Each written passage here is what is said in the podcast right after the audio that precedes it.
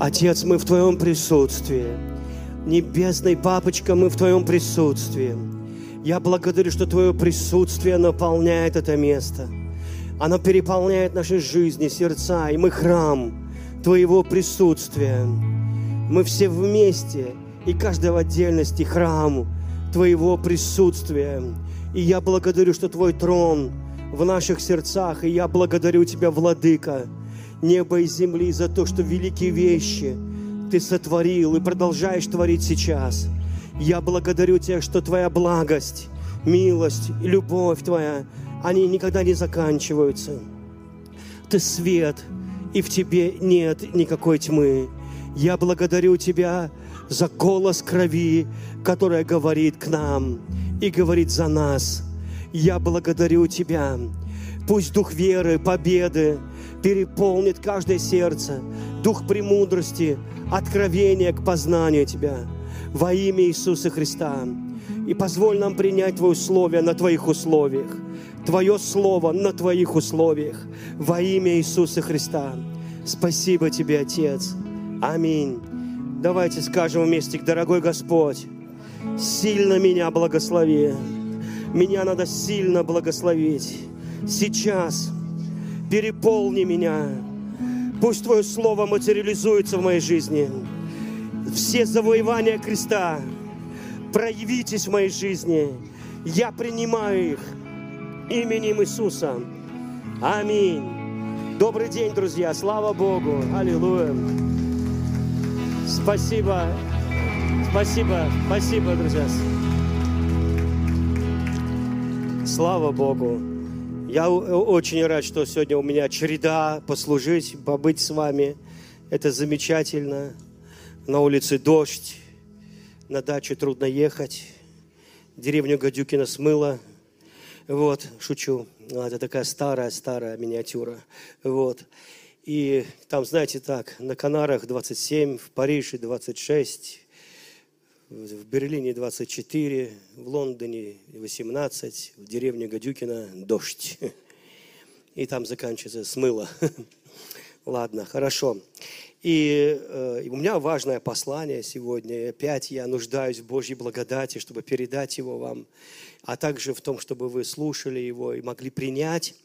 А, потому что наша вера рождается от слышания. И очень часто мы путаем веру с некоторым умственным согласием – Потому что в нашей голове у нас есть знание о вере, знание слова. Вот. И мы думаем, что наше умственное согласие является твоей чудотворной верой. Но между умственным согласием и живой верой э, всего 30-40 сантиметров. Аминь. И они творят чудеса. Потому что когда твоя вера тут, у тебя происходят чудеса в жизни. Когда твоя вера только тут, у тебя происходит знание. И оно же тебя обманывает. Оно говорит, как же, я верю, что мы исцелены, но я болею. Я верю, вот здесь вот в голове, что я благословен, благословен, но я, бог, э, но я беден. Я верю, а ничего не происходит. Э, я верю также, что вера отсюда должна опуститься сюда, и эти 40 сантиметров иногда преодолеваются за 40 лет. Хочется, чтобы прямо сейчас, скажи, пусть прямо сейчас. Э, однажды э, мой брат, он приехал с библейской школы и застал меня в болезненном состоянии. Я болел. Вот. А мы тогда были радикально верующие. Сейчас мы, знаете, тоже верующие, да, но уже побаиваемся вот так вот быть радикально верующими. Нам этого не хватает порой. Но мы были молодые христиане, и я, я читал Каната Хейгана, горел вот этой верой на исцеление. И я считал, что если человек верующий болеет, то он неверующий вообще почти что от дьявола. Вот. А тут э, Миша, вот, приятель, заболел. Слышу, брат с ним разговаривает по телефону. И я говорю, Андрей, что там Миша-то не пришел сегодня на домашнюю группу? Он говорит, да он болеет. Я говорю, ну-ка дай-ка ему трубку. Я прямо осуждал Мишу за то, что он болеет. Я говорю, Миша, ты что там делаешь? Он такой, да я вот заболел, он тоже так виновата, потому что он знает, что верующие не болеют. Я говорю, Миша, верующие не болеют, Миша, возьми диван и ходи, Миша. Вот. Вы знаете, я фактически его осудил. Кстати, Миша исцелился, а я заболел, еще трубку не успев повесить. Вот. Ну и, конечно, подкованные в богословии братья и сестры скажут, ага, пастор Сережа, ибо написано, не судите и не судя мы будете. Вот. Но дело здесь не в этом. Конечно же, эти законы работают. Что посеешь, что пожнешь, не судите, не будете судимы. Как хотите, чтобы с вами люди поступали, так и вы с ними поступайте. Э, поэтому, если ты хочешь, чтобы на тебя не клеветали, не клевещи, но на тебя все равно будут клеветать, потому что ты живешь на этой планете, где всякое случается. Однако же а, Бог чему-то хотел меня научить. Вы знаете, то, как я не сдавался, я не принимал эту болезнь, а температура была 38. Я сразу пошел в комнату молиться. И я молился ранами Иисуса, я исцелен. Это же истина. И она у меня вот здесь, вот здесь. Я ее слышал, я о ней читал, мне о ней проповедовали. Ранами Иисуса я исцелен, ранами Иисуса я исцелен. Я где-то около часа. Потом я устал, рухнул на кровать, температура 38. Лежу и думаю, я не буду сдаваться, я не сдаюсь. Я встал опять ранами Иисуса, я исцелен, ранами Иисуса. И опять лег. Короче, где-то через неделю у меня уже кончились силы говорить ранами Иисуса. Я просто лег, ни одна таблетка мне не помогала. Сверхъестественно 38, чтобы я не выпил. Я никогда так не болел. Но я уже, у меня хватало ума понять, что что-то тут не так, что Бог чему-то меня учит. Вот. И мой брат приехал. Он учился в библейской школе, радикальной, харизматической библейской школе так как он младший брат, он меня не учит обычно. Он так, знаете, вот старается уважать. Я все-таки на год и восемь месяцев его старший. Вот. И, и он это посмотрел на меня, я такой небритый, у меня халат махровый, я как Хаджана Средин, знаете, хожу по, как призрак, можно сказать, по квартире. Вот. И Тонечка начала рядом прикладываться, потому что мы у мамы жили, а у мамы с Тоней были сложные отношения, и у Тони с мамой. Поэтому она не хотела на кухне быть без меня, наедине с моей мамой, и, при, и тоже уже на кровати прикладывалась. Я говорю, Тоня, ты хотя бы не сдавайся. Ладно, я заболел. Я придумал новую религию. Ну, она такая, не то чтобы радикально новая, но примерно такая. Да, сейчас у меня веры не хватает.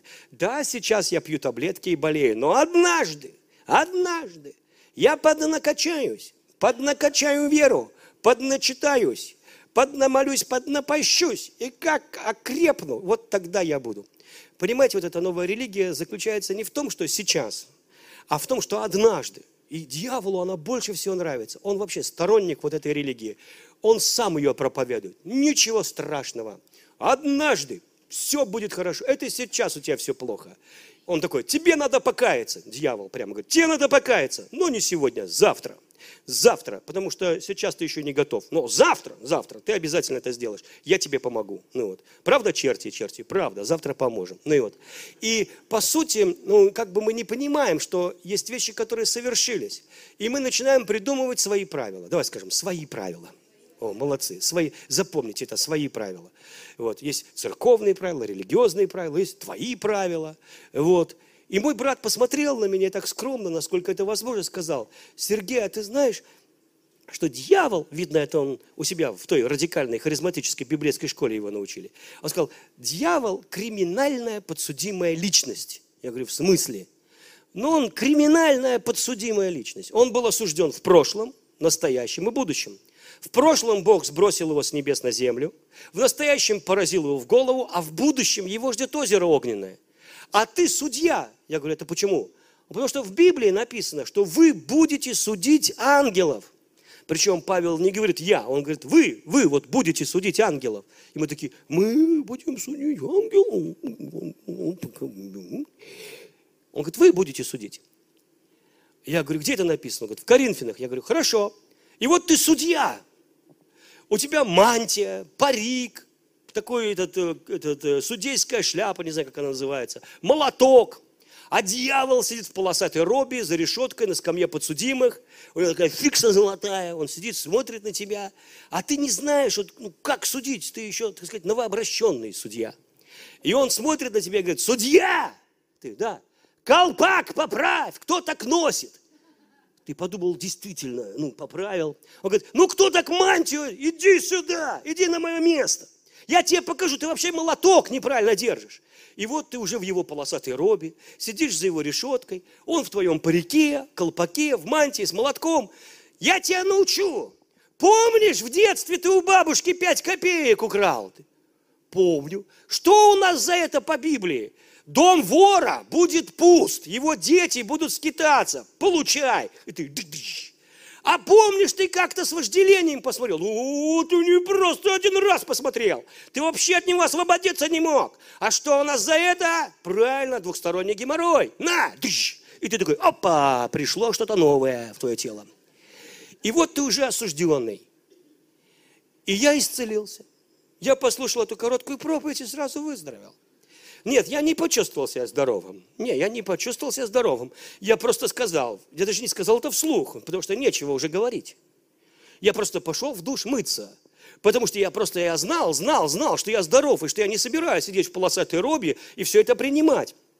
У меня была 38 температура, я мылся, меня трясло, знобило, но когда я вышел из душа, было уже 36,6. Я был полностью здоров, потому что вера от слышания. И иногда мы слышим о чем-то. Мы слышим о вере, мы слышим о крови Христа, у нас есть информация в голове, мы даже делаем причастие, но мы не поняли всю силу крови Христа. Мы не поняли вообще, что она делает для нас. А это не провалилось в наш дух, и поэтому об этом надо говорить. Некоторые люди говорят о многих вещах. А когда ты проповедуешь об Иисусе, о том, что Он сделал, они говорят, ну мы это слышали уже, э, об Иисусе сейчас уже не обязательно проповедовать. Но мне кажется, что я только и делаю, что об Иисусе проповедую. Потому что об этом надо так много говорить, пока ты не подпрыгнешь, не будешь вести себя как черный, знаете, у черных на собрании, там они все подпрыгивают, там орут на служении. Пастор проповедует, они не сидят, как ты. Тебе можно, мы же близко к Финляндии живем, поэтому нам можно. А вот. Но Черный вообще, если им откровение получил, он выбегает вперед, деньги кидает сразу пастору в ноги. На такой, такой церкви очень хорошо быть пастором, вы понимаете. Ты такой думаешь, о, ты, ты мотивирован вообще хорошо проповедовать. А если плохо, возвращай, дай мои деньги сюда, это левое откровение. Ну, шучу, конечно. Вот. Но по сути, а, ты бы очень эмоционально отреагировал, если бы понял, что сделал для тебя кровь. И сегодня я буду читать и верю, что это откровение провалится в твой дух. Ты подпрыгнешь от радости и возвеселишься. Аминь. Потому что Евангелие – это радостная весть. Вообще радостная весть. Дико радостная весть. Если ты не радуешься, ты не в Евангелии. Аминь. Ты в каких-то обстоятельствах своей жизни, я тебя понимаю, там только закончился коронавирус, и новые, не понос, у нас не понос так золотуха. Вы знаете, еще что-то, тревоги, переживания, это всегда будет. Но радостная весть, она покрывает все это, она выше, чем все обстоятельства жизни. И, и я буду читать, а мне много, а тут надо э, читать, Господи, помоги. Итак, Бог же мира, воз... Э, причем я на всех собраниях все разное читаю, потому что это не важно. Вот. Бог же мира, воздвигший из мертвых пастыря овец великого, кровью завета вечного Господа нашего Иисуса Христа. Видите ли, кровь завета вечного, которую пролил Иисус, она называется кровь вечного завета. Который, вечного, это значит всегда, всегда, всегда, всегда, всегда, всегда, всегда, всегда, всегда так будет. Аминь. Это никогда не закончится. И это было всегда, всегда, всегда, всегда, всегда. Аминь. Это вечно, это всегда. Вот почему об Иисусе написано, что Он был заклан до создания мира. То есть еще не было ни одной пылинки во Вселенной.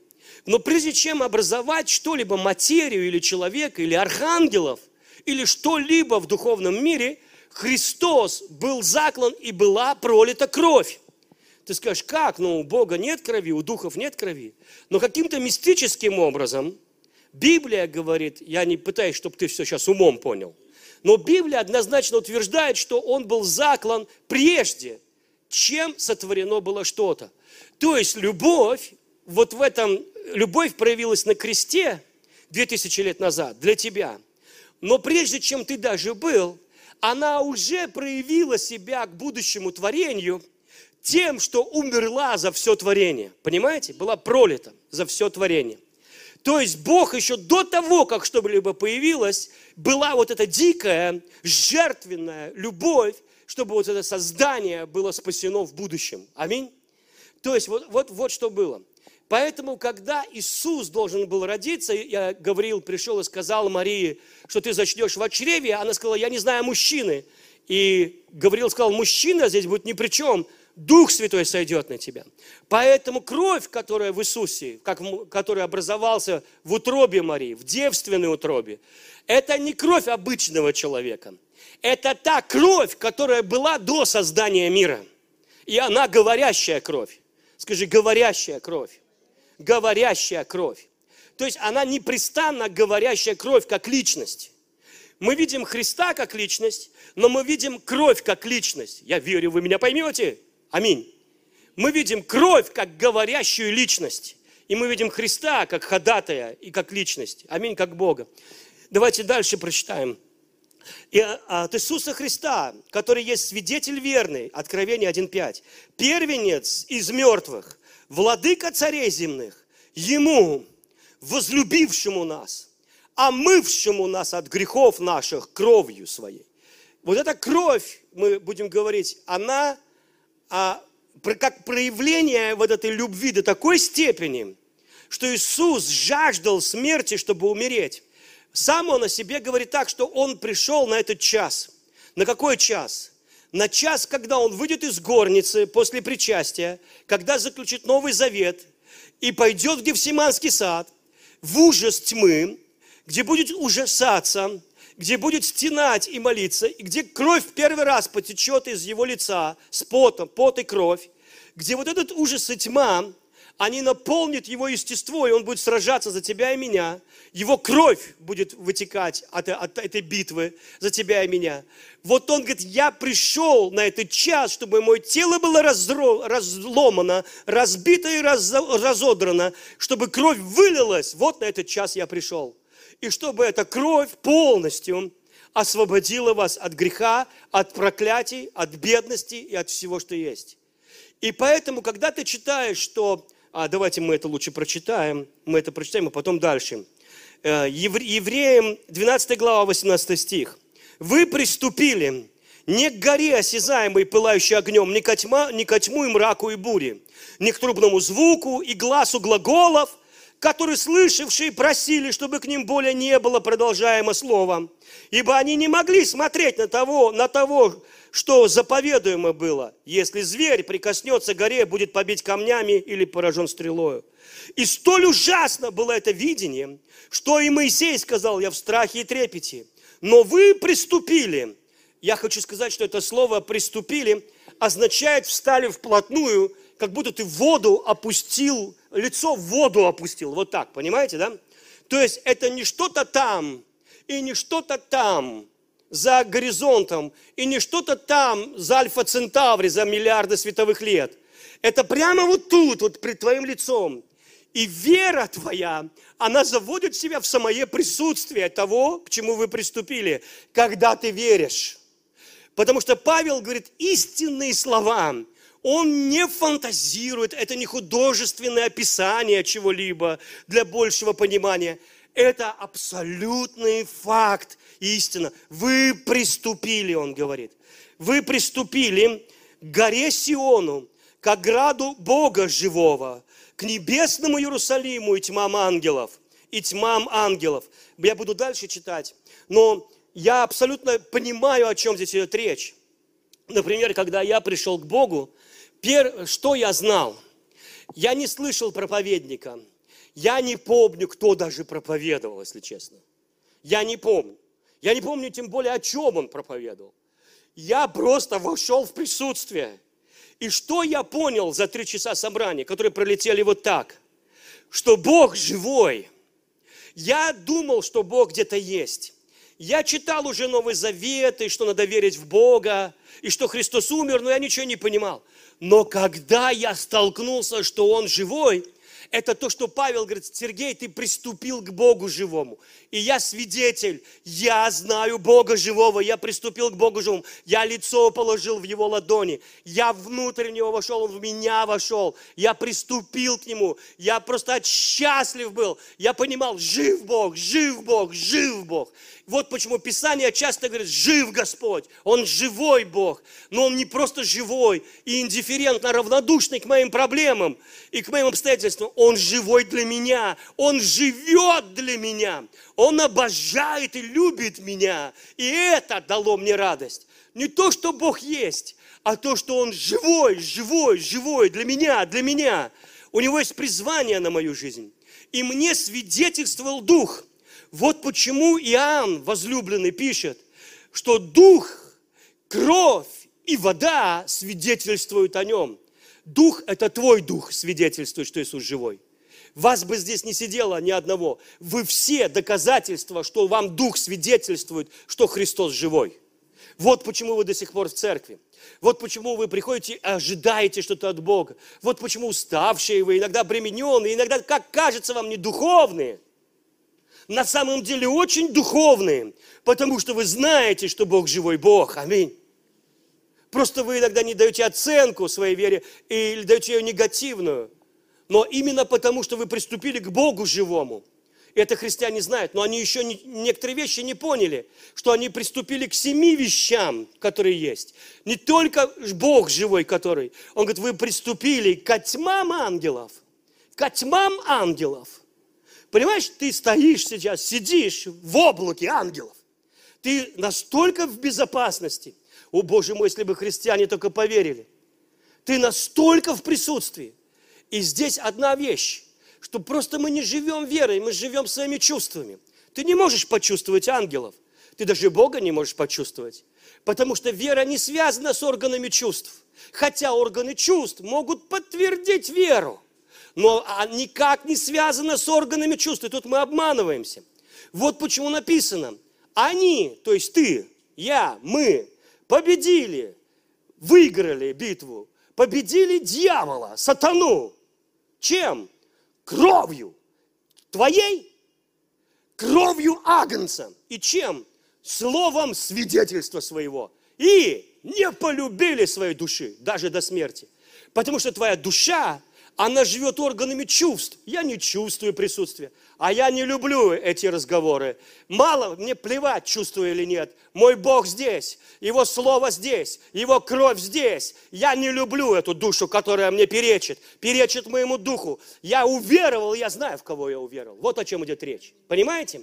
Я не живу моей душой. Вот в чем дело. И тогда моя душа начинает подчиняться вере и, и, и благословляться ощущениями и даже чувствами присутствия Бога, потому что я покорил ее под истину Слова Божьего. Я верю в Слово Божье. Оно истинно. Я победил дьявола не своей кровью, не своей душой. Понимаете? Потому что душа человека, каждого в крови его, душа в крови. Я не побеждал дьявола моей кровью. Я победил дьявола кровью Иисуса и словом свидетельства своего. Очень часто люди говорят, чтобы победить дьявола, ты должен брать пост, ты должен делать то-то и то-то. Может быть, я не знаю, но не это побеждает дьявола. Кровь только побеждает дьявола. Откровение его крови. Он не боится твоих постов. Это твои правила. Это правила, которые люди придумали, чтобы победить грех или сделать еще что-то. Но нигде ты в Библии не найдешь, чтобы побеждали дьявола постом. Нигде. Есть одно место Писания, изгоняли бесов, это изгоняется постом и молитвой. И то этого нет нигде. В одном Евангелии и то этого не было в оригинале. Это поздняя вставка. Никто не побеждает дьявола постом, он побеждается верой, кровью Иисуса Христа. И только на основании крови Иисуса Христа.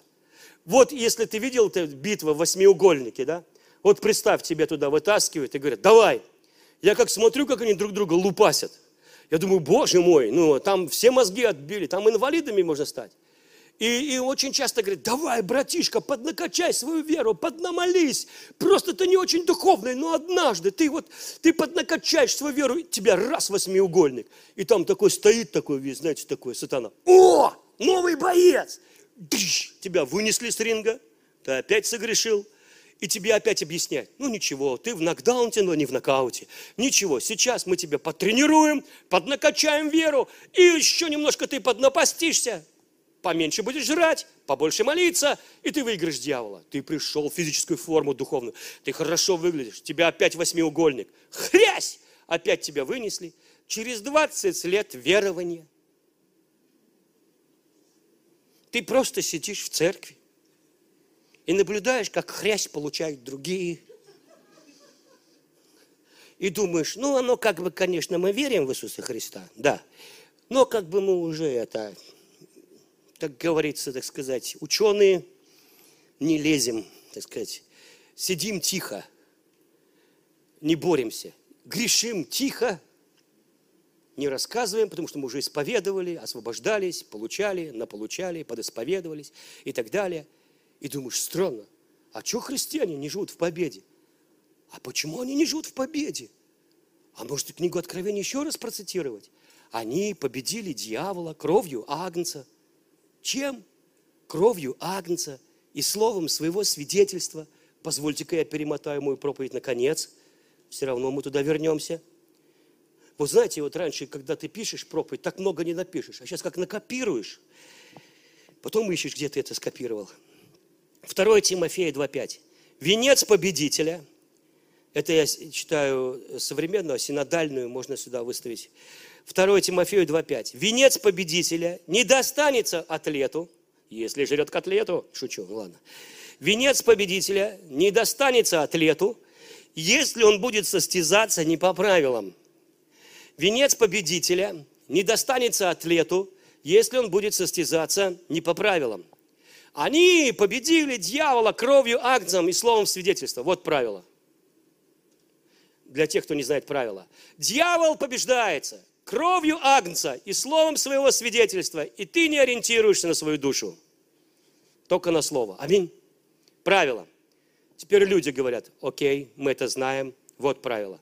Молимся, постимся, стараемся, ходим, посещаем церковь, делаем все.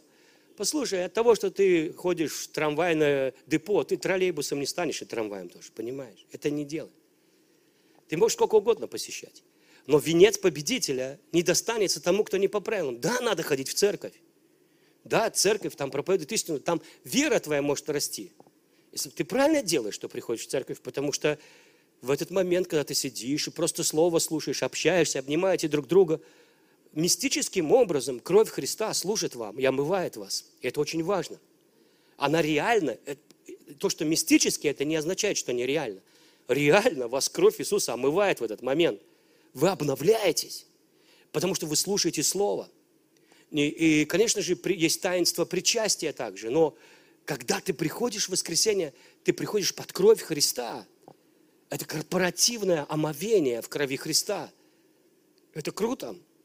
Итак, но есть правило. И правило такое. Сердцем верю, устами исповедую. Все.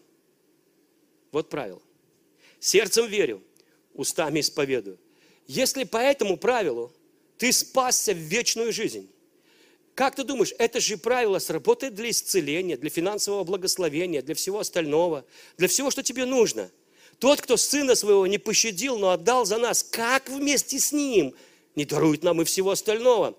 Все остальное это меньше, чем сын, который тебе отдан, которого ты получил, следуя только этому правилу. Сердцем верю, что Иисус Господь, устами исповедую, спасаюсь и не попадаю в гению огненную, попадаю в рай. Аминь. Потому что я поверил в искупительную силу креста. Может быть, не так все это понял, но уверовал, что Иисус Господь. И Дух засвидетельствовал мне об этом. Мой Дух засвидетельствовал мне об этом, что Иисус Господь. Итак, вы приступили, еще раз.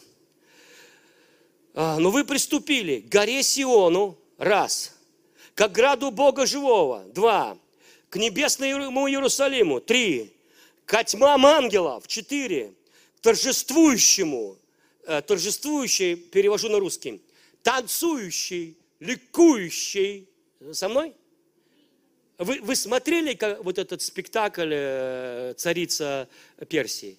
И там был видеоряд э, шоу, вот такое шоу, где э, танцевали, где слоны были. Помните, там красотища. Короче, вот этот торжествующий собор, это вот это только в миллиард раз круче. Там акустический и световой рай. Там такие танцы торжествующего собора. Там не торжествующий собор, знаете, все стали хор – и торжественно в белых одеяниях. Нет, там очень-очень торжественно весело. Аминь. Это торжествующий собор.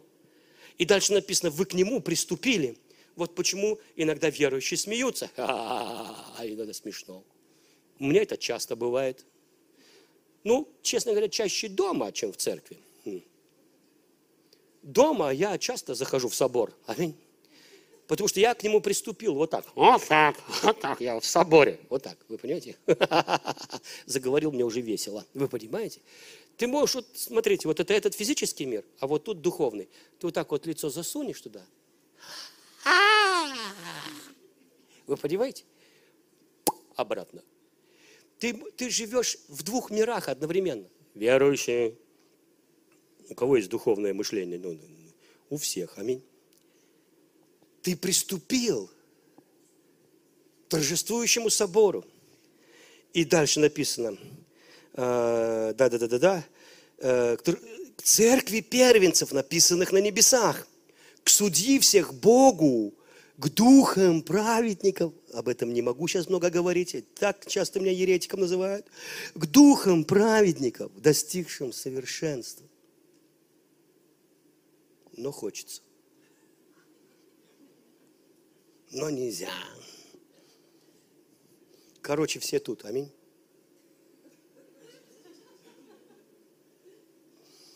А ты там. Аминь.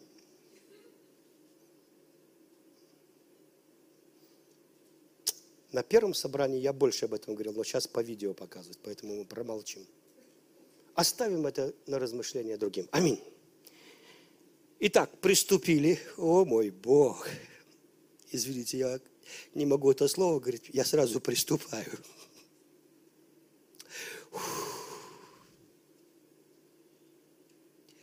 О, мой Бог! О, мой Бог! М-м. Надо проповедовать. Спасибо, Иисус. Приступили. Все тут чудеса тут. Аминь. Вера заводит тебя в царство ощущений Бога. Аминь. Спасибо тебе, Иисус. Я постараюсь проповедовать. Я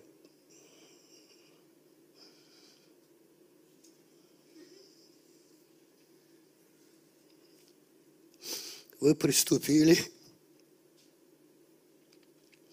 горе Сиону, к ограду Бога живого, небесному Иерусалиму и тьмам ангелов, к торжествующему собору церкви первенцев, написанных на небесах, к судьи всех, к Богу, к духам праведников, достигшим совершенства. А теперь самое тема о которой я проповедую. Готовы? И к ходатую Нового Завета. Иисусу. И крови, крапление, говорящий лучше, чем кровь Авелева. Аллилуйя. Ходатую. Слово ходатай, которое у нас переводится как человек, который просит за тебя, да? Это очень неправильная интерпретация, поэтому позвольте я скажу, как это в, оригинале. Слово «ходатай», оно не означает, что кто-то за тебя просит. Здесь это слово означает, что это утверждено. Давайте объясню. Крови крапление, которое говорит, скажи, кровь говорит – лучше, чем кровь Авеля. Итак, Каин убивает Авеля. Готовы? Кровь Авеля выливается на землю, и Бог узнает, что Каин убил Авеля. Потому что ему об этом рассказала кровь. Кровь сразу же рассказала Богу, что меня убили. Бог приходит, никто не рассказывал, кровь ему рассказала. Так? Э, Бог приходит к Каину, говорит, ты что наделал? Он говорит, я ничего не делал. Он говорит, ты убил брата. Он говорит, откуда ты знаешь? Его кровь говорит ко мне. Скажи, кровь говорит. Аминь. Оригинале там не написано кровь. Там написано крови во множественном числе. То есть, все, кто должен был родиться от Авеля, народы, племена, миллионы людей не родились. Все вместе крови начали вопить к Богу. Бог говорит, ты что натворил? Он говорит, я ничего такого не сделал. Ты проклят от этой земли. Вы чувствуете фатальность? Фатально. Бог не может изменить этого сейчас. Кровь говорит. Кровь говорит. И кровь говорит, не отомсти за меня. А кровь говорит, он проклят. Он проклят. Утверждает. Понимаете, да? Кровь говорит, он будет убит. К нему придет рок, и у него не будет судьбы у Каина. Он будет изгнанником. Кровь это утвердила, все. Когда кровь Христа была пролита, она заговорила. И кровь Христа не говорит, помилуй их Бог. Не просит. Кровь утвердила это. Кровь говорит, это помилованный человек. Это богатый человек. Это здоровый человек. Это успешный человек. Это обеспеченный человек. И это фатально. Мне не надо напрягать свою веру, чтобы в это верить. Мне надо просто понять, и, и от слышания этого слова я начинаю жить этим фатальным благословением. Я не стараюсь уверовать в это. Я живу и побеждаю кровью и утверждением того, что она сотворила для меня благо, которое нельзя изменить. И Он одним приношением крови навсегда сделал меня совершенным осветил меня и сделал совершенным. И это фатальное совершенство. Потому что эта кровь, говорит Сергей, совершенный. Ему не надо становиться совершенным. Он совершенный, он праведный, он искупленный, он новая тварь во Христе Иисусе. Это утверждено. Поэтому, когда я делаю причастие, я не умоляю Бога помиловать. Я просто соглашаюсь с вечной милостью, с вечным благословением и с Его благостью на мою жизнь. Я не стою, как с бледной поганкой, с этой рюмочкой, наморщившись, говорю, Господи, пожалуйста, прости мне мои грехи, потому что эта кровь и говорит, что мои грехи прощены. Она не просит простить меня, она говорит, что я прощен. Поэтому люди болеют и умирают, что они не думают о, о крови, о том, что она сделала, они думают о себе что я сделал, где я согрешил, где я не прав. Не прав, покайся, но не покаяние сделало тебя праведным, кровь сделала тебя праведным. О, Господь, помоги. Как я хочу, чтобы эта радостная весть дошла до нас. Не покаяние делает тебя праведным. Кровь! Не, твое, не то, что ты сделал, а то, что Он сделал, делает тебя святым и праведным. Вот почему, когда мы живем им, уповаем на Него, смотрим на Него, это просто верить в то, что Он сделал. Вот правило. А все остальное не по правилам. А если не по правилам, оно не увенчается успехом. И каждый раз этого христианина выносит с ринга в нокауте, потому что он пытается своей силой победить дьявола, которого нельзя победить не человеческой праведностью или святостью, но только кровью и словом свидетельства своего. Но кровь настолько могущественна, что любого дьявола побеждает. Одна женщина пришла к Иисусу, помилуй мою дочь, помилуй мою дочь. Видите, она в прошлое все время посылает. Помилуй, помилуй, в то время как кровь, она не говорит помилуй, она говорит забери, забери, забери. Иисус говорит, я не дам хлеб собакам. Он фактически оскорбляет даму, но с ней по-другому нельзя, потому что некоторые люди по-другому просто не понимают – он знал, где у робота кнопка. Правда, Урий? Кто смотрел этот старый фильм? Советский Союз. Про электроник. И когда эта дама обиделась, она не обиделась. Она воскресла. Ее собакой назвали. В общем-то, почти матом. Она сказала, да, Господи, я еще та тварь. Я вообще плохая дама. Я согласна. Мы, так сказать, не Божий народ. Мы, сказать, так сказать, не имеем права. Но ты такой хлеб, что и когда крошки падают со стола господских сыновей, собаки берут, у собак что, крошки изо рта, что ли, отнимают? Собакам достаются крошки? И Господь посмотрел на нее и сказал, о, женщина! Именно так он и сказал. велика вера твоя. И я знаю, Иисус блистал очами. Я знаю, Он был переполнен счастья, потому что Иисуса надо кушать. И Его кровь надо пить. Если хочешь удовлетворить Господа. Он сказал, женщина, велика вера твоя.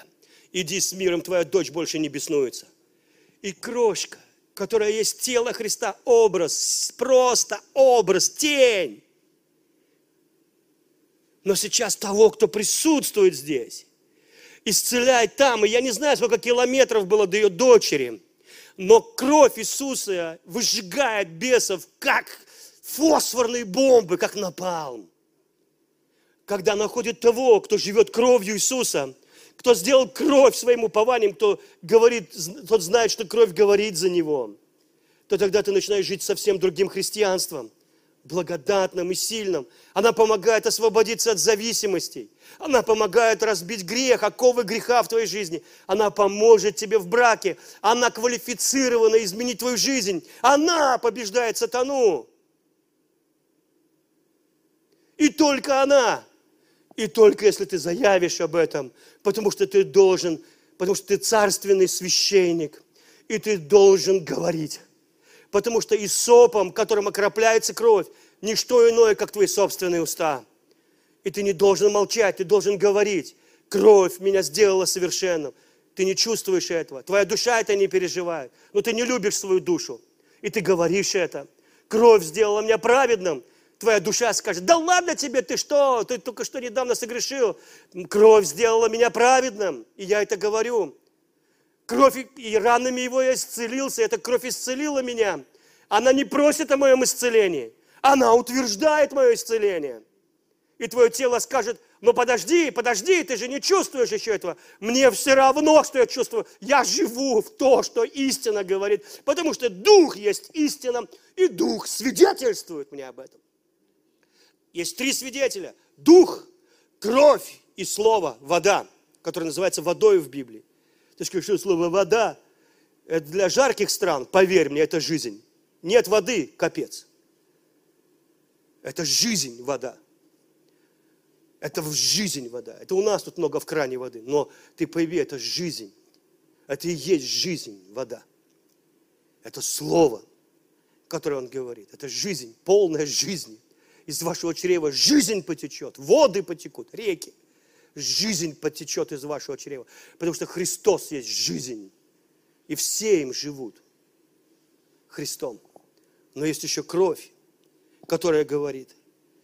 И дальше. Итак, венец победителя над грехом, победителя над болезнью, победителя не достанется, если человек играет не по правилам. Если он соревнуется не по правилам.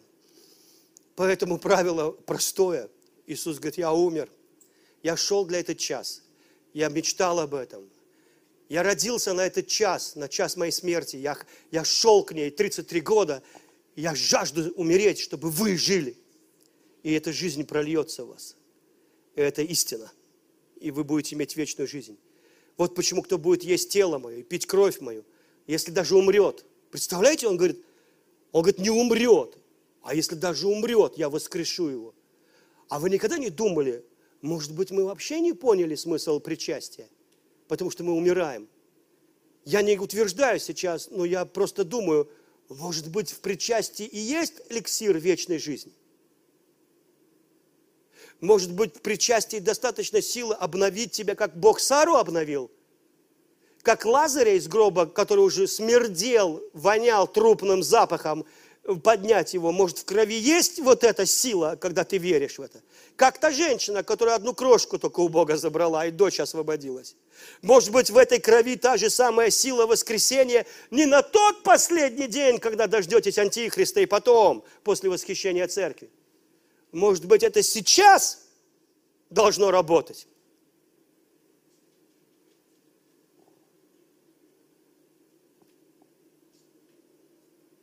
Ведь когда Иисус сказал на кресте свершилось, это не английское слово финиш, кончилось, закончилось. Это новое продолжение. Совершенно в новом жизни. Вы понимаете, это совершенно новое, совершенно новое продолжение. Аллилуйя. Слава тебе, Господь. Скажи, слава тебе, Господь. Слава тебе, Господь. Давайте другое. Он, Евреям 10 глава, одной жертвой Он навсегда сделал освящаемых совершенными. Еще придется раз прочитать. Одной жертвой Он навсегда до завтра, до следующего греха, докуда навсегда одной жертвой. О, мне так хочется, что здесь верующие были. Потому что многие верят в свою душу, в то, что они чувствуют. Одной жертвой Он навсегда сделал совершенными, освящаемых совершенными. Что тебя осветило? Кровь Христа. Об этом нам свидетельствует и Святой Дух. Вначале Он говорит, в будущем я заключу с ними завет, говорит Господь. Законы мои я вложу в их сердца и напишу в их умах. Потом Он добавляет, их грехи, их беззаконие я больше не вспомню. Я тут сам собой, хотя бы я себе попроповедую. Аминь. Кстати, себе тоже надо. Вот я сам себе тоже часто проповедую. Потом он добавляет, и грехи беззакония я больше не вспомню. Когда грех прощен, тогда уже больше нет нужды в жертве за грех. Послушайте, здесь не говорится прощен грех, который ты сегодня сделал. Тут имеется вообще грех как явление, прощен тебе. Это кровь Христа сделал. Кровь Христа, она не говорит, прости, Сергея, Господь. Вообще не говорит. Она говорит, Сергей, я свидетельствую тебе, что ты прощен. Аминь. Я свидетельствую тебе, что ты прощен. Она свидетельствует. Потом он добавляет, и грехи и беззакония я больше не вспомню.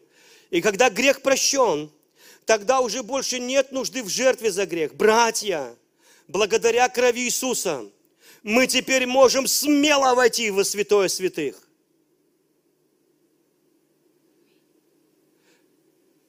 Благодаря крови Иисуса, не благодаря моим делам, благодаря крови Иисуса, я могу смело войти во святое святых. Люди говорят, ты не можешь войти во святое святых, ты согрешил. Вот именно я могу прийти во святое святых, даже когда я согрешил. Я и прихожу-то туда, потому что я согрешил. И прихожу туда, когда не согрешил. Я, мне не надо пойти в душ, чтобы потом пойти э, к Богу. Он и есть мой душ. Аминь. Он навсегда сделал меня совершенным. Я помню, проповедовал один парень. О, нет, это надо, надо это в другом месте скажу, потом, если вспомню. Дочитаю здесь. Потом он, когда грех прощен, тогда уже больше нет нужды в жертве за грех. Вот что ты должен исповедовать. Мои грехи прощены, мой грех прощен. Спасибо тебе, Господь. Братья, благодаря вашим стараниям, постам и молитвам, усердному служению Христа, благодаря тому, что вы просто не сдаетесь, мы теперь можем смело войти во святое святых. Так написано. Братья, благодаря крови Иисуса, благодаря крови Иисуса, мы теперь можем смело войти во святое святых войти по новому и живому пути. Совершенно новый путь, совершенно живой путь, который открыл для нас через завесу, то есть через его тело, через его тело. Смотрите, новый путь. Какой путь? Живой путь.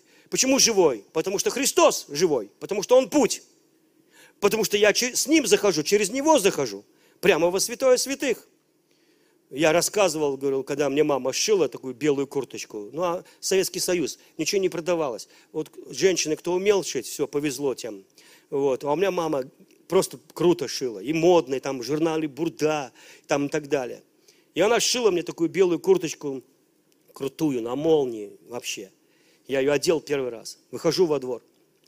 Пацаны мопед заводят. Ну, а я на мопеде никогда не катался. И Боря, Боря, он такой большой, на три года меня старше, но очень огромный. Боря говорит, Серега, хочешь на мопеде прокатиться? Я говорю, да, ну иди сюда. Я говорю, а как? Он говорит, сцепление нажимаешь, даешь газу, отпускаешь сцепление и поехал. Я говорю, понял. Я нажал сцепление, дал газу, отпускаю сцепление и поехал. Только на мопед не сел. И Поэтому я побежал. Вот. Побежал я очень быстро, я должен вам сказать. Я думал, у меня ноги оторвутся, потому что рука на полный газ, руку не разжать, ноги чуть не оторвались. Я бежал, как Уолт Дисней, его, знаете, вот так вот. Я никогда так быстро не бегал. И вся моя молитва была, как мне остановиться. Смотрю, Боря, растопырив ноги и руки в разные стороны, кричит пацанам, на перерез, а там двор идет по кругу, и вся ватага пацанов побежала меня ловить. Я не представляю, как они будут ловить мопед со мной вместе на скорости. А там была такая лужа на повороте. Знаете, она не высохла, она такая жижа была, жижа. Она всегда там была лужа, но когда подсыхает, такая жижа. И я в эту лужу забегаю, подскальзываюсь, падаю в нее, слышу, как шипит цилиндр мопеда, к жиже заливается мне вот сюда, а я такой проверяю себя, вроде цел, знаете, ничего не болит.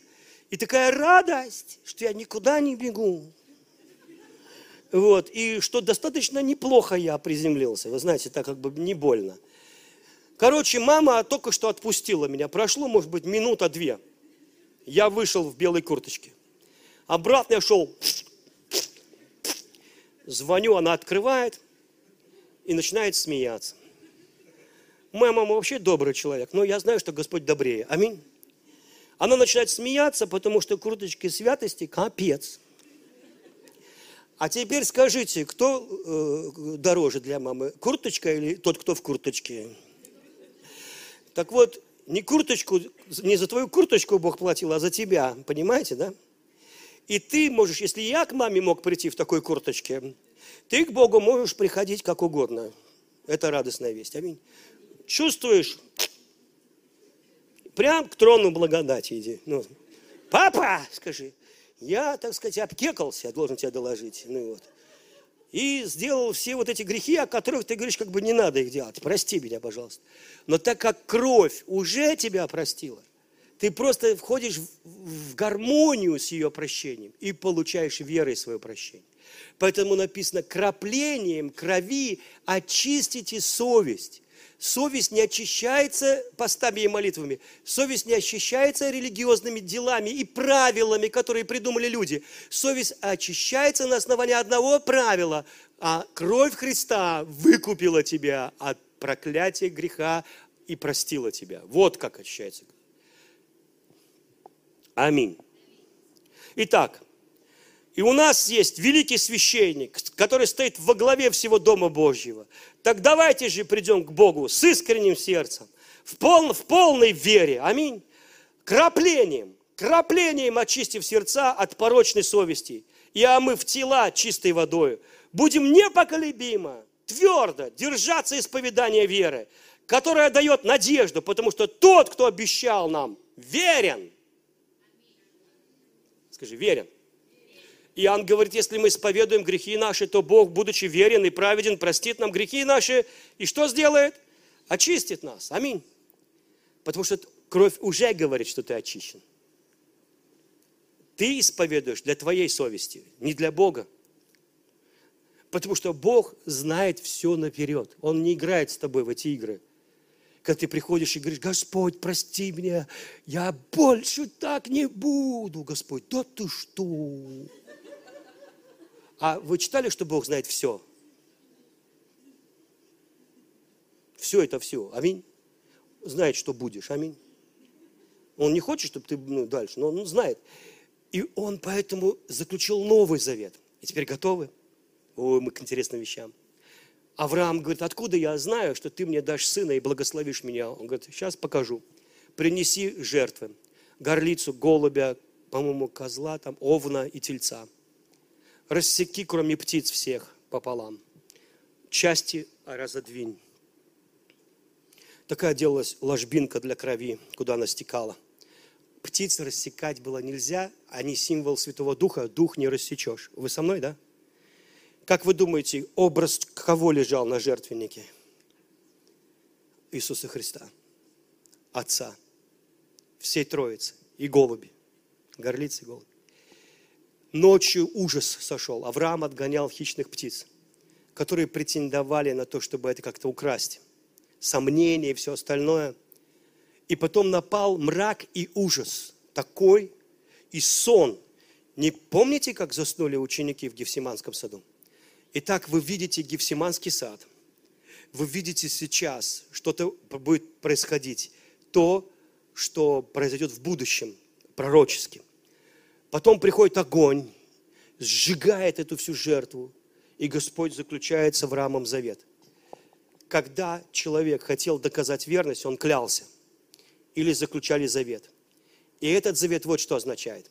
Авраам, если я, Господь, нарушу завет, вот так вот я буду рассечен. Вот так вот буду рассечен и уничтожен. Потом, Авраам, если ты нарушишь завет, вот так я, Господь Бог, за тебя буду рассечен и уничтожен. Твоя задача обрезаться, потому что я приду однажды, сотворю вам кровоточащую рану внутри вас. Это обрезание нерукотворное из духа, чтобы потекла живая вода изнутри вас. Это обрезание, которое никто не может сделать, оно нерукотворенное. Это будущее. Вы со мной? Авраам, потомки Авраама нарушают завет. Христос приходит в Гефсиманский сад, где был ужас на жертвеннике Авраамовом. Ужасается, потеет кровью и потом. Идет на крест, рассечен. В нем не узнает живого места. Умирает. И заключает с тобой вечный завет. Он говорит, я никогда не смогу тебя оставить. Вы слышите меня? Немыслимо. Господь, я так нагрешил, я столько испортил, я столько людей соблазнил, я а, церковь опозорил, семью, тебя, там еще что-то. Я никогда тебя не оставлю, не покину тебя. Ты скажешь, ну а если мы произвольно грешим? Павел пишет евреям. Он говорит, если вы произвольно грешите, имея в виду не то, что ты борешься с каким-то грехом и не можешь его победить, а имея в виду, если ты отказываешься от своей веры в Иисуса и в Его кровь, потому что грех написано, они должны, Бог обличит мир о грехе, что не веруют в Него. Если ты отказываешься от Христа, тебя никто не пытал, не заставлял, ты просто решил от Него отказаться, то не остается жертвы за грех, ты от нее отказался – вот почему Иисус говорит книжникам, законникам и фарисеям своего поколения, которые от Него отказались, Он говорит, как вы избежите наказания грядущего? Да придет на ваш род кровь праведных людей от крови Авеля до крови Захария, которого вы убили между жертвенниками. Эта кровь всех этих людей придет на вас, она в этом поколении потому что вы отказались от другой крови, которая говорит о милости к вам, которая утверждает эту милость. Вот почему нету вам никакого оправдания, потому что вы отказались от оправдания Божьего. Вот о чем идет речь к евреям, а вовсе не о том, что человек борется с каким-то грехом, не может его победить. Он его запинает, запинает, запинает. Но если ты начнешь принимать кровь, верить в кровь, эта кровь поможет тебе, она победит твоего дьявола. И это не будет твоей силой, это будет кровью Агнца и словом твоего свидетельства. Вот о чем говорил Бог, вот какой радостный у нас завет. Вот какой добрый у нас Бог, вот какой бесконечно благий Бог. Он согласился быть рассеченным, он унижен был ниже плинтуса. Тот, кто мир сотворил, тот, кто пальцем поведет и все может разрушить всемогущий унизился до такой степени, что позволил хребет свой сделал, как дорогу и улицы для проходящих него. Кто так умолял себя? Нам иногда трудно прощения просто попросить. Мы смиряемся, знаете, нам трудно прощения попросить. К жене подойти и сказать, милая, я был неправ. Даже сказать, милая, я был неправ. Нам трудно, мы гордые. Но Христос так лег, когда Он не виноват ни в чем, Он взял нашу вину. Это мы истязали Его, наши грехи, наши, мы, мы воевали с Ним. И он сказал, хорошо, хорошо, давайте, делайте все, что вы можете сделать надо мной. Только, пожалуйста, примиритесь со мной. Я вам не нравлюсь, вы ненавидите Бога, но, пожалуйста, примиритесь со мной. Я люблю вас. И он лег на эту улицу, и все ходили по нему. Со всеми бичами и гвоздями, потому что он хотел тебя больше, чем его самость, больше, чем он надмирный Бог, он всемогущий Бог, но он стал человеком. И его кровь Ты ты не можешь, у тебя нет ничего, нет у тебя других инструментов борьбы. Его кровь это сделала. Вы понимаете, какое счастье иметь такого Бога, который так любит тебя, что никаких сомнений в этом уже быть просто не может. Вот почему мы живем, мы живем Его кровью. И, извините, э, мы входим во святилище через эту кровь. И последнее. Ну, наверное, этого будет достаточно. Сейчас отмотаю тут. Фура мама манды. Слава тебе, Господь. А, я, конечно, не смог вам много сказать. Сейчас, одну минутку. 1 Тимофея, 4 глава. Дух ясно говорит о том, что в последние времена некоторые оставят веру. Видите, как часто апостол Павел говорит, Дух говорит, Дух говорит ясно, Дух говорит там, Дух говорит тут. Они, они знали, что говорит Дух. Я тоже знаю, что говорит Дух. Мне нравится слышать Дух. Дух предупреждает меня, Дух говорит мне, Дух дает мне ощущение и понимание. Он не так, как человек, но Он говорит. Аллилуйя. Здесь Дух говорит, что в последние времена, все знают, что мы живем в последние времена. Мглады, моры, землетрясения, войны. Сегодня все пасторы говорят, последние времена. Можно закупаться флажками для антихриста, те, кто, так сказать, не верен, чтобы встречать его потом. Я уж не знаю. Но последние времена, все слышали об этом. А вы знаете, что сейчас последние времена? И вот в это последние времена Дух ясно говорит, что многие, некоторые, вернее, некоторые, будут следовать духом лжи и учением бесовским. Оставят что? Веру. Они будут не по правилам Бога, они оставят правила Бога, верю и говорю, и будут жить по учениям демонов или бесов. Это религиозные демоны колдовства также одновременно. Они всегда любят быть в церкви. Они всегда апеллируют на силу человеческую, к совести человеческой, обязательно к совести. Потому что совесть – это такая штука, если ты ее коснешься, а, -а, а Поэтому это болевая точка человека, это нервный узел его духа, к совести. Клейменный, такие учения будут через лицемерие лжецов, совестью, клейменной каленым железом. Давайте в синодальные Библию, это местописание, совесть, сожженной совестью своей там написано. А это неправильно, там написано, это перевод неточный. Точный перевод – клейменный каленым железом. Точный перевод. Совесть клейменная, заклеймена. Так корову клеймят. Знаете, есть такая на железном таком пруте печать, в угли кладут ее, раскаляют до бела и прислоняют коже коровы. И теперь хозяин знает свою корову, у нее есть печать. Он ее легко найдет. Бирку можно отвязать, знаете, лейбу тоже. А вот клеймо ты никуда не денешь. Клеймо остается навсегда. И что говорит это клеймо? Когда это клеймо прислоняют к коже, она говорит вот о чем. Грешник. Грешник. Сожжен, сожженная совесть – это не совесть, которая, как учили, допустим, что у человека этого нет совести, она сожжена. Он грешит и не чувствует чувства вины. Нет, он наоборот очень чувствительный ко всему. Он наоборот как раз-таки всегда чувствует себя грешником. У него злая совесть, она всегда его обвиняет. Поэтому он всегда терпит кораблекрушение в вере, потому что его совесть всегда его винит. Ты молился? Мало молился. Читал Библию? А что так мало читал Библию? Иисус умер, а ты мало Библию читаешь. Ты пост взял, а сам думал о сардельках. Ты недостоин приходить к трону благодати в таком виде. Ай-яй-яй-яй-яй. И, и ты все время виноват, все время виноват. И вы знаете, у меня такая совесть была, я все время виноват. Мне даже сон приснился во Франции. Там телефон зазвонит во, во сне, и голос пророка очень знаменитого. «Сынок, так говорит Господь, ты не был мне верен, я оставляю тебя на один год». Я трубку кладу, опять звонок. Я поднимаю, брат мой родной, ну, его голос во сне. Сергей, привет. Я говорю, привет, Андрюш. Он говорит, ты извини, я должен тебе сказать. Так говорит Господь, я оставляю тебя на один год. Я проснулся. И никому не рассказал, я плохие сны не рассказываю. Но Господь заговорил со мной, потому что я был разрушен, я проснулся разрушенным. Я проснулся уничтоженным фактически. Это был такой яркий сон пророческий, истина, истина, два пророка. И Господь вдруг говорит мне, Сергей, помнишь, у вас в церкви была такая-то сестра? Я говорю, да, помню. И помнишь, ты пытался ей помочь, но не смог? Я говорю, ну да, потому что ей приснился сон.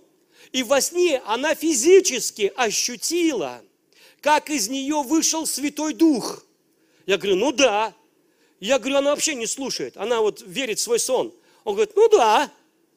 Так вот, говорит, я до сих пор с ней, потому что я верный. Я сказал, не оставлю тебя, не покину тебя. Но она мне не верит, она верит своему дурацкому сну. Господи, я вот все Божьи слова почему-то дословно запоминаю. Он так и сказал, дурацкому сну. Но я это к себе никак не отнес. Она стала такой религиозной, знаете, в платочек оделась, в церковь больше не ходила. Все, из нее вышел Святой Дух. Вы знаете, она такая стала как старушечка стала. Молодая девчонка такая, вообще как старушечка стала сразу. Я к себе это не отнес, потому что я был под сильным впечатлением. Я помолился, дорогой Господь, пожалуйста, пусть меня не ставят проповедовать, молиться за записки или собирать пожертвования на один год, потому что мне надо продержаться год без Бога. Вы знаете, у слова, в слово жизни есть такое э, мероприятие «год для Бога», да? а у меня год без Бога, надо как-то продержаться. Ну, вот. О, чудо! Я приехал в Ярославль. Сверхъестественно, месяц вообще проходит, меня не ставят. Представляете, не ставят.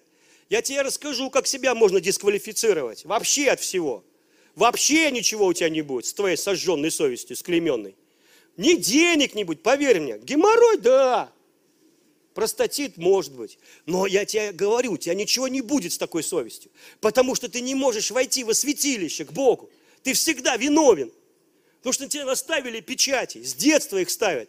В школе физрук поставил, что ты колобок, что ты не можешь через голову перевернуться. Все дети уже перевернулись, а ты все стоишь еще, задницей шевелишь туда-сюда, а перекатиться не можешь, только на бок падаешь. Потом там папа, может, сказал, иди сюда, балбес, и тоже на задницу поставил тебя ремнем пару печатей, что ты чмо.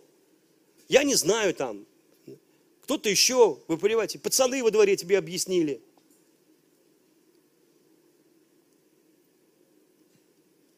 мы заклемены кучами отвержения, неудачами, и мы живем ими, сражаемся с ними. Мы не понимаем, что мы сражаемся с этими ветряными, но реальными мельницами, которые фантомно мучают тебя и преследуют тебя из этого мира духов, демонических духов. Потому что мы не уверовали в кровь, что она сделала.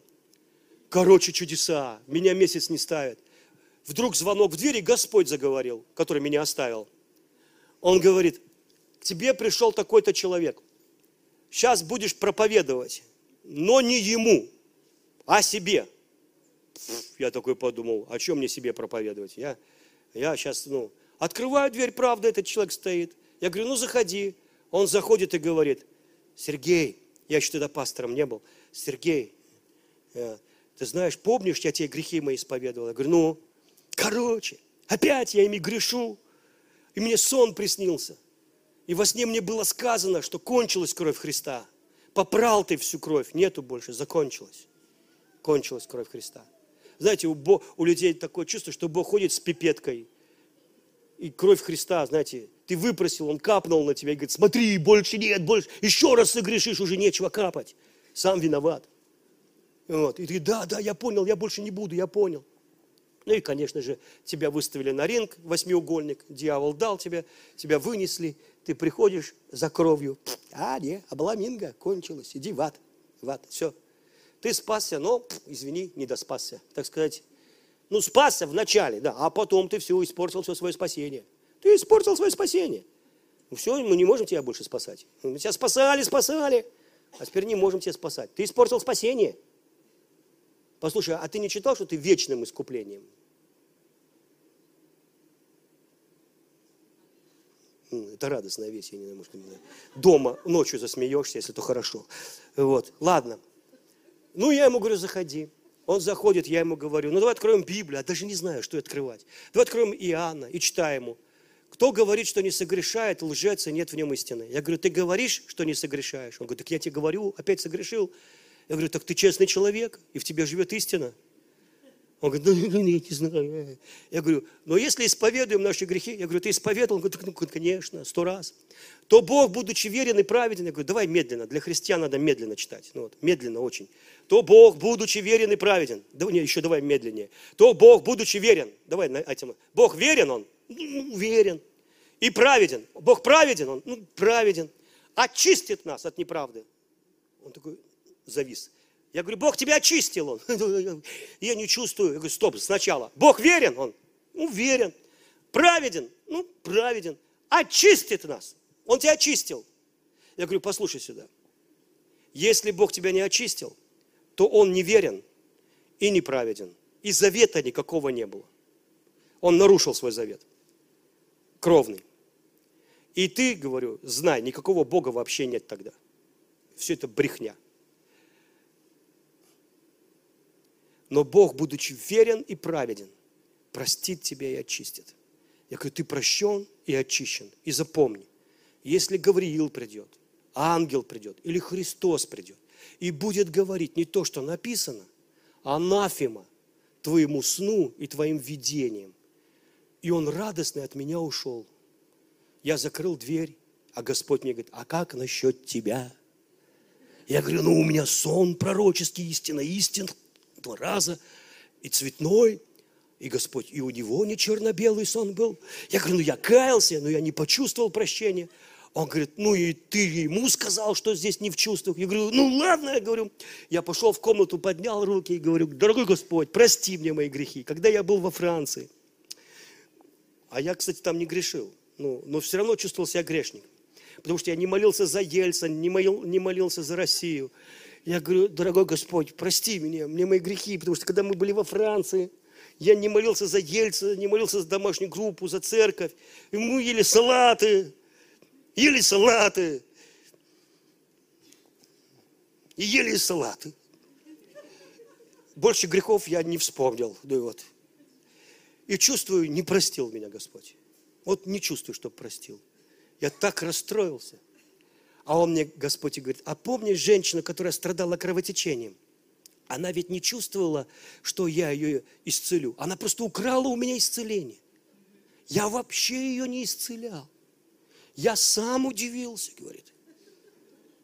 Я, для меня было новостью вообще. Я говорю, кто ко мне прикоснулся и забрал исцеление? Я говорю, понял. В общем так, говорю, Господь. Я поднял руку, я прощен. И я смыл на себя прощение. Такое было чувство, что у меня Дух Святой обрушился. Я плакал, смеялся, помолился за Ельцина, за Россию, изгнал дьявола, где только он был, если его даже там не было, больше не будет. Вы знаете, просто и Господь начал громко говорить, ты победил, ты победил. Этот сон, это бесовский сон, это, это дьявол тебя испытывал, искушал тебя, ты победил. Как я захожу во святилище? Краплением. Моя совесть покрывается исповеданием моих уст. Я говорю, послушай меня, совесть. Ты сейчас меня быстро подобреешь. Я тебя добрый сделаю. Смотри сюда, я верю в кровь Иисуса. А теперь заткнись и славь Господа. Аминь потому что Он навсегда омыл тебя от всех грехов и сделал меня совершенным, праведным и благословенным, достойным восхищения, уважения, процветания, исцеления и благословения. И это утверждено. И она не просит об этом кровь. Она уже говорит, что это есть. Как кровь Авеля не просила проклясть Каина. Она просто объявила, что это совершилось неминуемо, во множественном числе. Так кровь Христа во множественном числе на все века обеспечила мне прощение. Я просто должен радоваться, благодарить, славить, величать моего Господа. Теперь чувствую, что есть за что славить Господа. Аллилуйя. Отец во имя Иисуса, я благодарю Тебя за эту драгоценную кровь, а теперь, теперь группа выйдет, пока они выходят, я вам говорю. Ты, я, ты, мы, все являемся храмом Бога живого. Аминь. Но ты также лично, отдельно являешься скинией, храмом. Когда Бог сказал Моисею, сделай скинию по образу небес, это проекция человека, который еще до того, как он родился. Скинья сделана по образу человека. Вы со мной? Послушайте. Колья и кожа, шалаш внутренний, это кожа и кости твои. Потом там есть умывальница, святое и святое святых. И там есть ковчег, в котором заповеди, которые написаны сейчас прямо на твоем сердце. Вы со мной? И там крышка милости, и там у тебя в сердце твоем, хочешь верь, а хочешь нет, а лучше поверь. Вот так вот херувимы защищают тебя от осуждения, смотря на кровь. Херувимы славы. Это все ты, мой друг.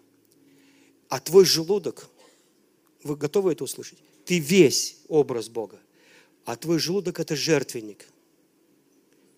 Вы слышите меня? Когда ты пьешь кровь Иисуса, виноградный сок, если вы вином делаете вино, и оно падает тебе в желудок, в жертвенник, оно по всей крови твоей распространяется во весь твой храм, освещая тебя и, и крича, прощенный, прощенный, свободный, здоровый. Она не просит, помилованный навсегда. Потом оно выходит из твоего тела, освещает твою семью, потому что ты священник в своем доме. Потом оно за твою семью выходит в твою страну, и ты своим причастием освещаешь даже свой народ. И эта кровь выступает больше крови пролитых людей. И сегодня Бог хочет, чтобы церковь применила кровь для своей страны, для своей семьи, для своих детей, для себя – до тех пор, пока вы не увидите полной победы над дьяволом и полного проявления во имя Иисуса Христа, пока все ваше не будет явным образом очевидно для ваших очей, благословлено и покрыто. Вот почему без священника, без тебя, а Бог сделал тебя царем и священником, эта кровь говорит через ворота твоего храма, она выходит из чрева твоего жертвенника, из-под жертвенника и она освещает все вокруг. Ты необычный человек, мой друг. Ты царственное священство. Ты откровение для всего мира. Вот почему причастие надо делать желательно каждый день. Мы не делаем этого в церкви, может быть, каждое воскресенье. Ну, было бы здорово. Но дома. А если ты одна или один, один можешь. И ты почувствуй, как этот сок падает на жертвенник – и потом расходится по всему твоему телу. Полностью прими это освящение. Поблагодари Бога, что ты свят. Поблагодари Бога, что из рук кровь ты пьешь его. И они осветили твои ладошки. И к чему бы ты ни прикоснулся своими руками, будет благословлено. И когда его кровь текла из ног, только для того, чтобы твои ноги прошли по прекрасным местам, и ты был благословен, куда бы ты ни шагнул.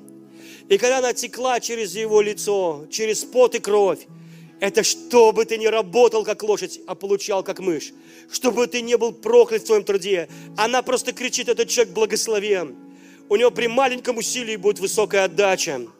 Я благословляю его, говорит Господь. Это обречено на благословение. И когда вбивали терновый венец, и кровь смыла печати, печати осуждения, которые клеймил тебя дьявол, люди клеймили – она смыла с тебя эти все печати, она квалифицирована смывать эти дьявольские тату и ожоги на твоей душе и на твоем теле. И когда она вытекла из ребер Иисуса с водою, она сотворила твое новое рождение. Это был такой роддом в крови и воде, который говорит, что ты новое творение и свидетельствует тебе. И когда его разодрали спину и тело бичами, это свидетельствовало, она свидетельствует о твоем полном исцелении. Она об этом говорит. Веришь ли ты этому? Когда ты смотришь на кровь, когда Авраам смотрел на эту жертву, и когда он видел огонь, он успокоился. Он успокоился. Он знал. Он знал. Никогда меня Бог не оставит. Он вошел в шалом.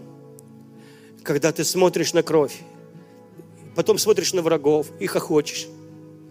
Потому что ты приступил к тьмам ангелов. Потому что те, кто с тобой, больше, чем те, кто в мире. Потому что тот, кто в тебе, дико любит тебя, до такой степени.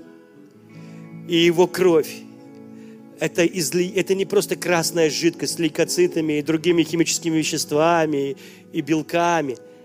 Его кровь – это не жидкость, это личность, ходящая ногами по этой земле, исцеляющая больных, с огненными глазами, полными страсти и любви к тебе.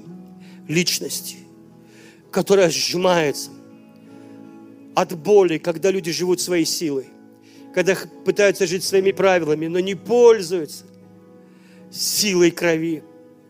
Это личность, которая целует тебя, обнимает тебя. Это личность. Это личность. Это, может быть, кажется, ну, вы духовные люди. И вы правильно поймете. Мне часто нравится просто сидеть у ног Иисуса. Извините, я ну, не считаю себя там каким-то человеком, ну, маленьким очень человеком, но мне нравится целовать Иисуса. Я представляю, что Он. Я просто благодарю. Я просто могу лежать у Его ног или сидеть. Мне не обязательно молиться. Для меня молитва – это просто побыть с Ним, попребывать с Ним, поблагодарить Его за кровь, за кровь. Я обречен на успех. От этого хихикаю из-за его крови. Думать об этом. Думать об этом. Думать о нем. Думать о его благости. А если не понимаю, прошу, чтобы дал понимать, потому что кровь, она, да, она дает всю мудрость, все необходимое во имя Иисуса. Во имя Иисуса. Хороший у нас Господь, правда? Ну что еще сделать для тебя, чтобы ты уверовал? Ну какой еще завет? Ну что, еще раз на крест сходить, чтобы ты понял, что Он любит тебя? Ну как ему еще сделать? Ведь этого уже достаточно. Аминь. Ну что тебе докажет, что Он любит тебя? Что, какие доказательства тебе принести? Аминь. Какие тебе нужны доказательства? Отец, прямо сейчас я благодарю Тебя за эту кровь, которая покрывает церковь, страну, утверждает милость, говорящая, не молчащая, ни, замык... ни на секунду не закрывающая уста. Благословенная кровь, благословенная кровь, благословенная кровь, благословенные люди – которые несут откровение этой крови, объясняя мне, объясняя другим об этой чудесной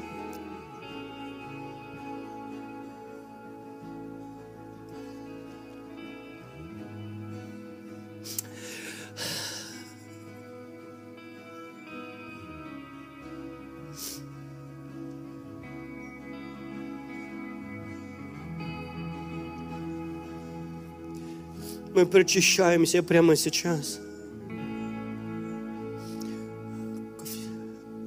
И когда мы причащаемся, мы лицом ложимся в эту жидкость, кричащую о благости, милости, в этот сироп Божьей благости и любви, в это вино. Мы пьем это вино, опьяняющее нас счастьем, торжеством. Мы в присутствии, мы торжествующем присутствии святых, достигших совершенства. И мы тоже можем сказать им хай-фай и сказать, эй, ребята, мы тут, мы видим вас духом, мы приветствуем вас, ангелы, вы тут, Иерусалим, ты тут, папочка, ты тут – и Твоя кровь. Вы все пошли на крест. И Отец, и Сын, и Святой Дух.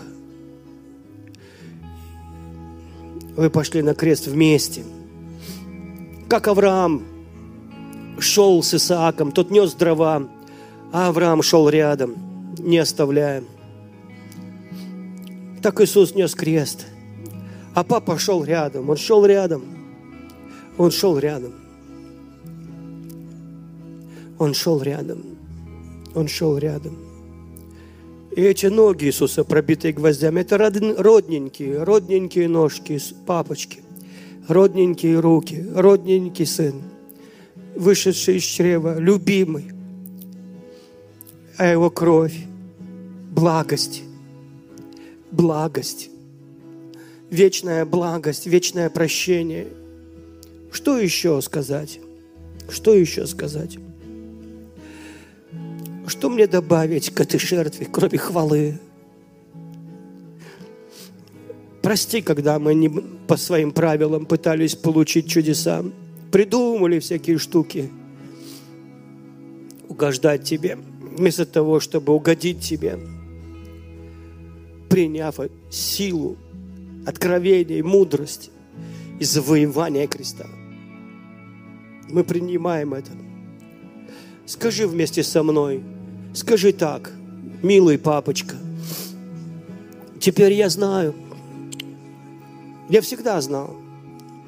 Но теперь еще хорошо знаю. Я обречен на успех, на здоровье. Неминуемо кровь кричит. Я здоров. Кровь Христа. Я благословен. Кровь Христа.